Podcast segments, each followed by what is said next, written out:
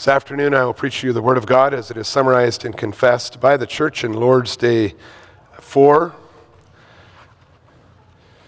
In my time of quarantine and isolation, the elders were leading the services and they uh, read sermons on Lord's Days 1, 2, and 3, so I'll continue here now with Lord's Day 4. And here the church confesses but does not God do man an injustice by requiring in his law what man cannot do? No, for God so created man that he was able to do it. But man, at the instigation of the devil, in deliberate disobedience, robbed himself and all his descendants of these gifts. Will God allow such disobedience and apostasy to go unpunished? Certainly not. He is terribly angry with our original sin as well as our actual sins. Therefore, he will punish them by a just judgment, both now and eternally, as he has declared. Cursed be everyone who does not abide by all things written in the book of the law and do them. Galatians 3, verse 10. But is God not also merciful? God is indeed merciful, but he is also just.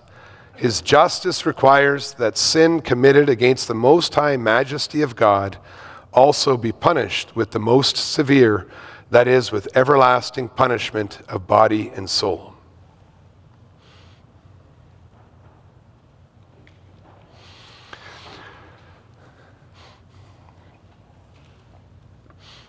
Beloved Church of our Lord and Savior Jesus Christ, most people think it's important that criminals pay for their crimes in one way or another. And if it isn't done through the court system, people will often find another way to make sure someone pays for hurting them. For some reason, we feel better when a person who has done something wrong is punished. It would seem that human beings who need to live together have a deep seated love for justice. However, although everyone agrees that justice is a good thing, not everyone agrees about what law should be upheld or what constitutes a crime. Many people in the world today are only willing to submit when they agree with the laws. And so they've become a law unto themselves. You can read about that in Psalm 58, for example. There are people who are only willing to submit if they agree with the laws of the land. But if they disagree with the laws of the land, then they feel it is an injustice for the police to enforce these laws. They feel that it is wrong to have, uh, to, have to submit. And the same is often true with God's law. If people disagree with God's law, then they feel that God's ambassadors are wrong to demand these things and that God is not good if he judges them according to these laws. In today's world, we see truth is very relative. It's often determined about how people feel about things. And to make matters worse in our society, people believe that if someone disagrees with something that they are doing, such people are attacking them personally, trying to remove their very identity from the world in which they live. You can see then that the Christian confession, Lord's Day 4, but the broader Christian confession concerning the justice of God is not readily received by our society. Sometimes our confession about God's justice can even make us feel a little embarrassed if we try to explain it to someone else.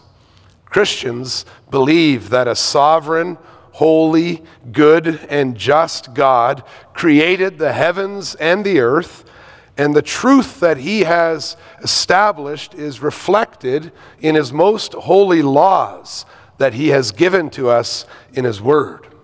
And we believe that God judges the actions of every person based on His laws, and that ever since the fall into sin, no one is capable of keeping His laws. Christians believe, just as we, we confessed together, that God's justice requires that sin committed against the most high majesty of God also be punished with the most severe, that is with everlasting punishment of body and soul. We believe that this is the picture of true justice.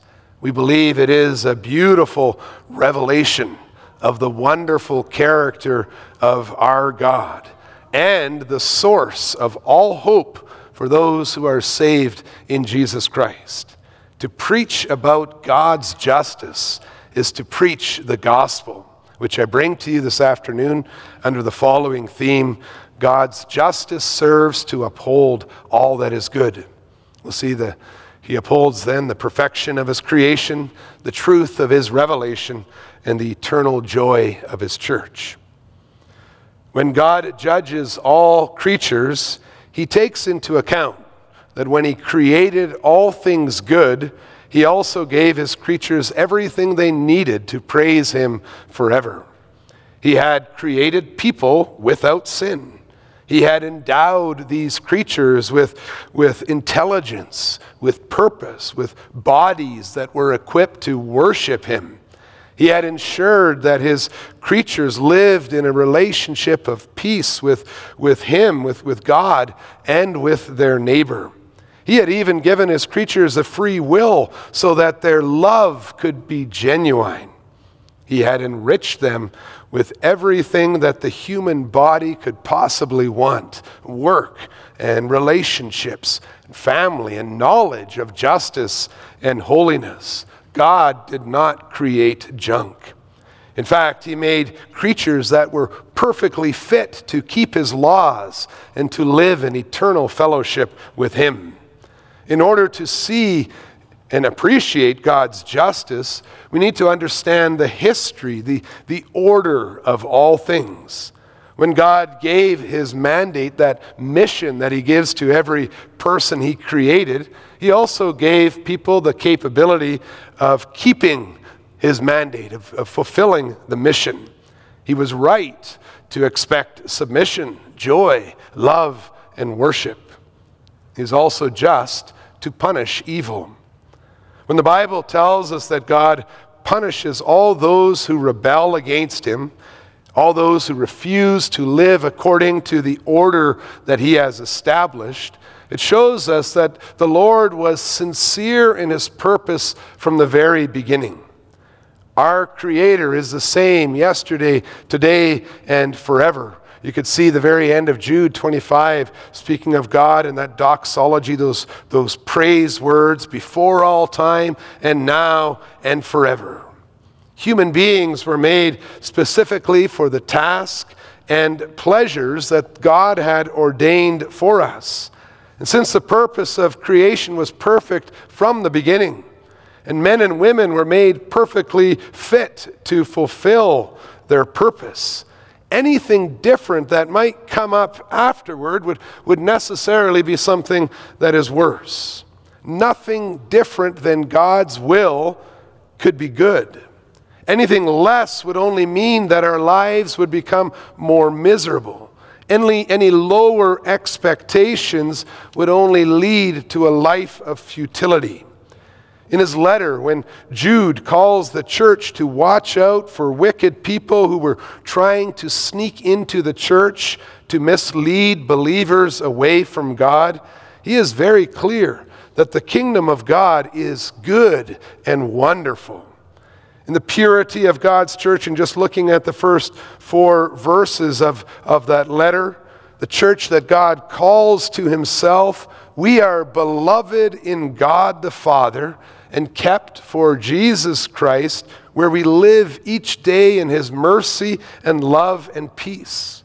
The faith that was once for all delivered to the saints declares that the grace of God and the master and, and, and our master and Lord Jesus Christ, who has given us life, so that we might continually live in that beautiful fellowship. Verse 14 reminds us that we are part of a kingdom in which there are ten thousands or myriads of his holy ones. Verse 21 reminds us that, that we have God, the Holy Spirit, dwelling in our hearts and keeping us in the love of God and the mercy of our Lord Jesus Christ for all eternity. God executes his justice to defend that blessed life that he has created for us as we live with him. His justice is very good. And it is then pure foolishness to wish that God would change his requirements for people who had fallen into sin. That's sort of what the question uh, 10 is asking. Will God allow such disobedience and apostasy to go unpunished? And we could, we could ask, why do you even want to ask that question? If God catered to our desires, and encouraged people to live by laws that we, in our fallen selves, made, uh, laws we made for ourselves, he would be saying that the way that he created things wasn't so good after all. He would be lying. He would be untrue to himself. He would be allowing the devil who hates us to have his way our self deprivation, our, our robbing ourselves of all our good gifts, like we confess in Lord's Day 4, can in no way change who God is. And we don't want it to change who God is. Our wickedness will not change God's eternal laws. That's a, a gospel message. And his laws reflect and will continue to reflect his glory in how he made the world. And if we believe the doxology of Jude, the very last verses, if we believe that is, that is true, and that glory, majesty, dominion, and authority before all time and now and forever belong to God for his holy justice. We can only praise him for his holy justice, for it leaves no doubt in our mind that God is truly divine.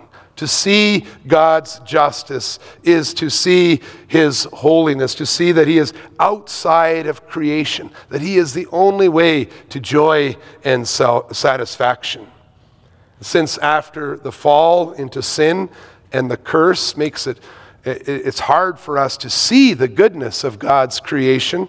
In His grace, God has explained things very clearly to us. God's justice serves to uphold the truth of his revelation. Now, when a parent or a teacher carefully explains what their expectations are, and then also carefully explains the consequences for disobeying their orders, then we can all agree that it is very just and even expected for that parent or teacher to enforce their, their, their rules.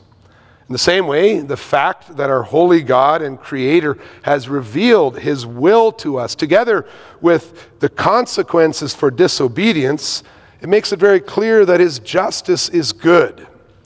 A quick look at our own bodies and a, and, and a study of our minds makes it very clear that God has created us, male and female, to be fruitful and to have dominion over all cre- creatures, like we read in Genesis. Even those who don't have the Bible know intuitively that life is all about work and relationships and service. They know their role, they know why God has made them. Besides revealing himself in general revelation, God has also given the world his special revelation through the Bible. In the Bible, he has showed us how he wants us to live when he gave us the Ten Commandments.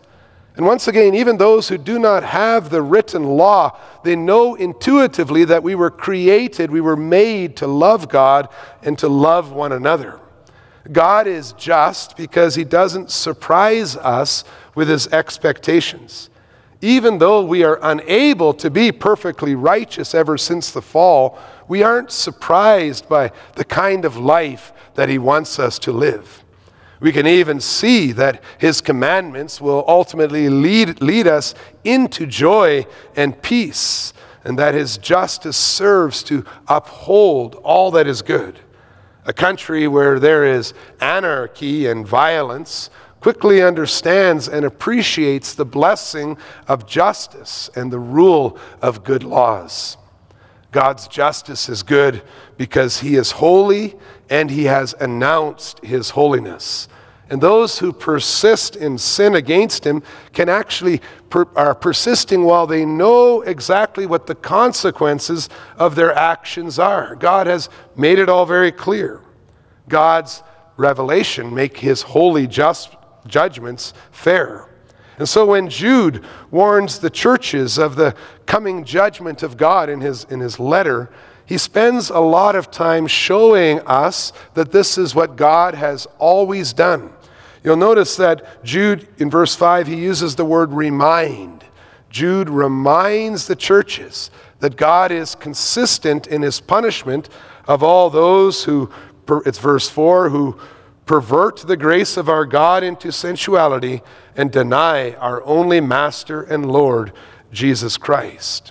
And then you can follow along in verse 5. Even after saving a people out of the land of Egypt, there was a punishment that followed for unbelief. Jesus destroyed those who did not believe. It continues on in verse 6 fallen angels are kept in eternal chains under gloomy darkness until the judgment of the great day. God's clear revelation continues. Look at verse 7 Sodom and Gomorrah and the surrounding cities were punished by God for indulging in sexual immorality and pursuing unnatural desire. Enoch, verses 14 to 15, prophesied a warning of the coming judgment on all and the conviction of all the ungodly of all their deeds of ungodliness that they have committed in such an ungodly way, and of all the harsh things that ungodly sinners have spoken against him. We have this very clear revelation telling us the consequences of ungodliness. It's pretty clear that everyone can know that the wages of sin are death. And with this, it's very clear that he would not be holy God if he did not keep his word. As we see that, it, it brings us to our knees again to praise God for who he is, for his justice. If the God who says in Galatians 3, verse 10, Cursed be everyone who does not abide by all things written in the book of the law and do them, if that God does not fulfill his word, what kind of God would we be left with? Not only did he make everything good, but he also warned us about all the problems that wickedness and rebellion would bring into our lives. He told us about the punishment of hell. No one will call God unfair on Judgment Day but rather everyone will be led, compelled to praise him for his faithfulness to his covenant promises. There is no reason whatsoever to be ashamed of the justice of God, to, to speak about this justice openly, especially when we see how important God's justice is for the eternal joy and well being of his people. Jude was urging the church. He felt it the, a very important thing, not just to write about common salvation, but even more in verse 3 to contend for the faith. And he felt it so important because when the justice and truth of God are not upheld, it can have disastrous consequences for the people of God, for, for the church. Especially when ungodly people who pervert the grace of God into sensuality and deny our only Master and Lord Jesus Christ when they're creeping unnoticed into the church. And look what Jude calls such people. He calls them uh, arrogant, sensual, blasphemers. And then he goes through with a, a list, verses 12, uh, 13, and, and 16. He calls us these people, these wicked people who are creeping into to the church. He calls them hidden reefs at your love feasts. You can compare that to unseen dangers. They're not noticed until you bang up against them. He calls them shepherds feeding themselves. You get a picture of an abuse of, of power. It reminds you of Ezekiel 37. He calls them waterless clouds swept along by the wind. And so the people were hoping for rain, but there was no water in the clouds. And so you can see that they were giving hope, but they were actually beyond, uh, beyond They're actually useless, they weren't helpful to others.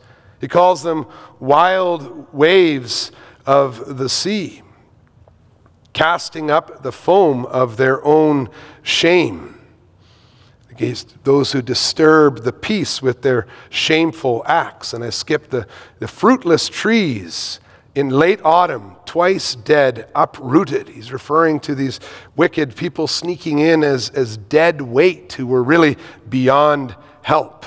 He calls them wandering stars, and you can maybe think back about the, the picture of the angels who left their proper dwelling. They were rebelling against their given places. And then finally, he calls them grumblers and malcontents following their own sinful desires. They are loud mouthed boasters, showing favoritism to gain advantage. And as we reflect on what these kinds of people could do to a congregation, we see how urgently we long for justice. All these descriptions make us see how gracious our Lord Jesus is to command us in Matthew 18 to remove such sinners from our midst with church discipline. And then Jude's message, how good God is, that he promises to remove such rebels from his eternal kingdom. And then we can, we can compare that. You can imagine the eternal kingdom with, with the picture of, uh, of Jude extended for all eternity, or the picture of the kingdom where God's justice maintains the purity of all that He has promised.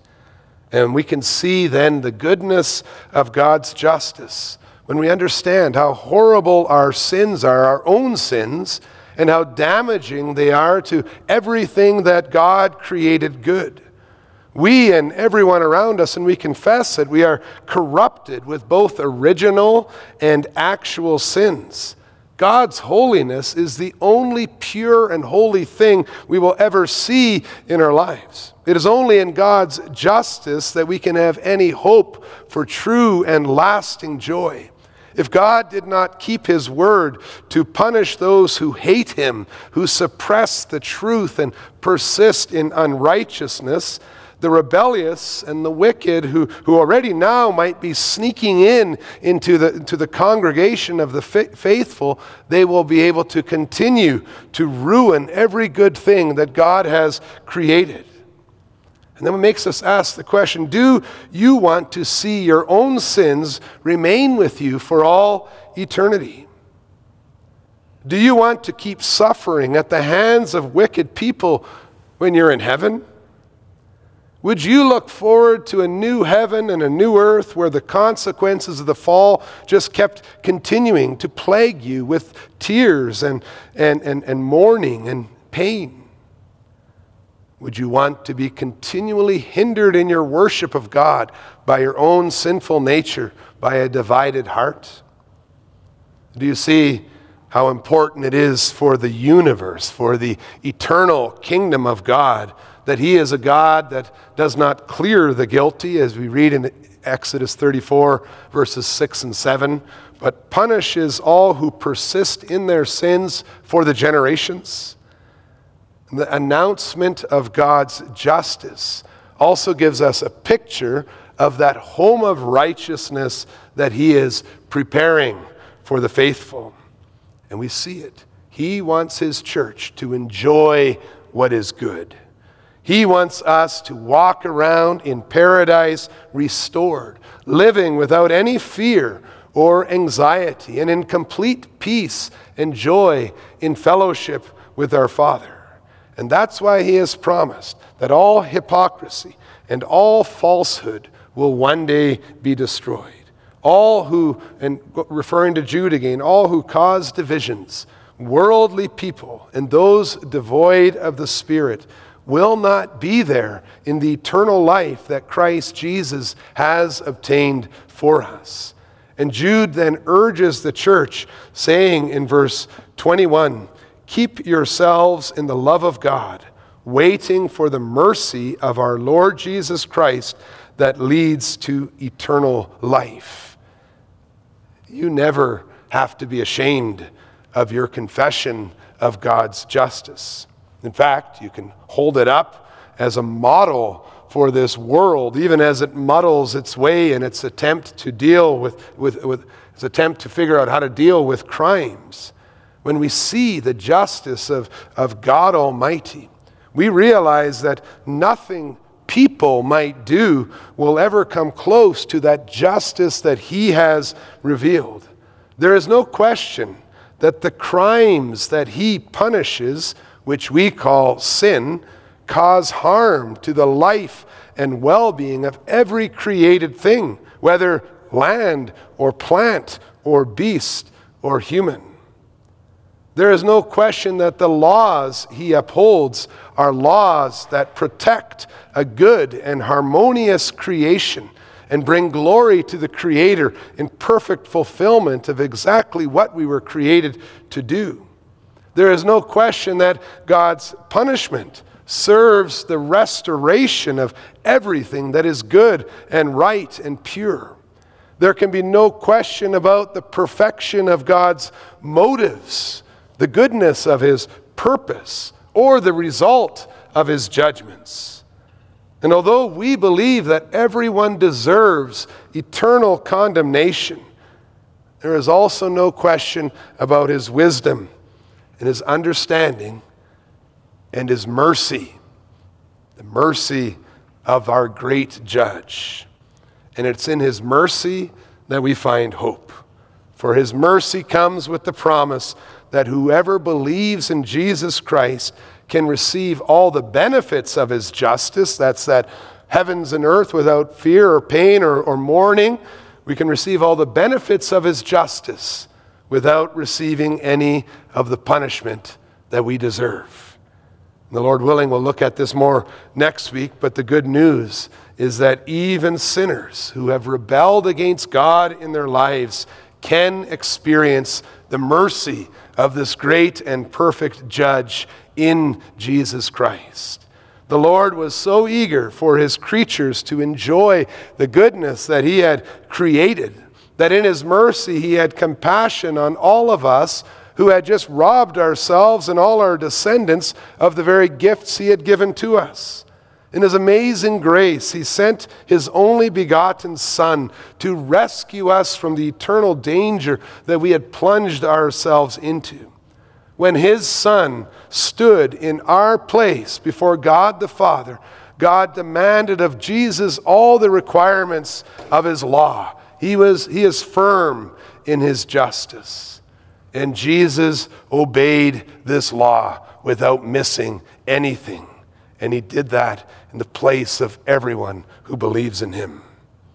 In his holiness, God demanded that his justice be satisfied for all the sins that his creatures had committed against him, satisfied, punished with an eternal punishment. That's what we confess in Lord's Day 4. Well, our Lord Jesus Christ hung on a cross to bear that punishment that we deserved. When we believe in Jesus Christ as our substitute and Savior, it's like being snatched right out of the, the fires of hell to dwell in eternal fellowship with the God who made everything very good. Eternal fellowship, where there will no longer be any doubts or fears or garments stained by the flesh, because the holy God who is just in his judgments, will truly remove all that is wicked and rebellious from his sight.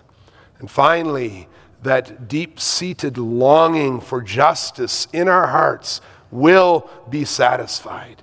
And we will bow before the majestic judge and glorious king who showed us that he is able to keep us from stumbling and to present us blameless before the presence of his glory with great joy. And then we see it. God's justice is good. God's justice brings us joy. God's justice in his mercy leads us to, to praise him now and forevermore. Amen.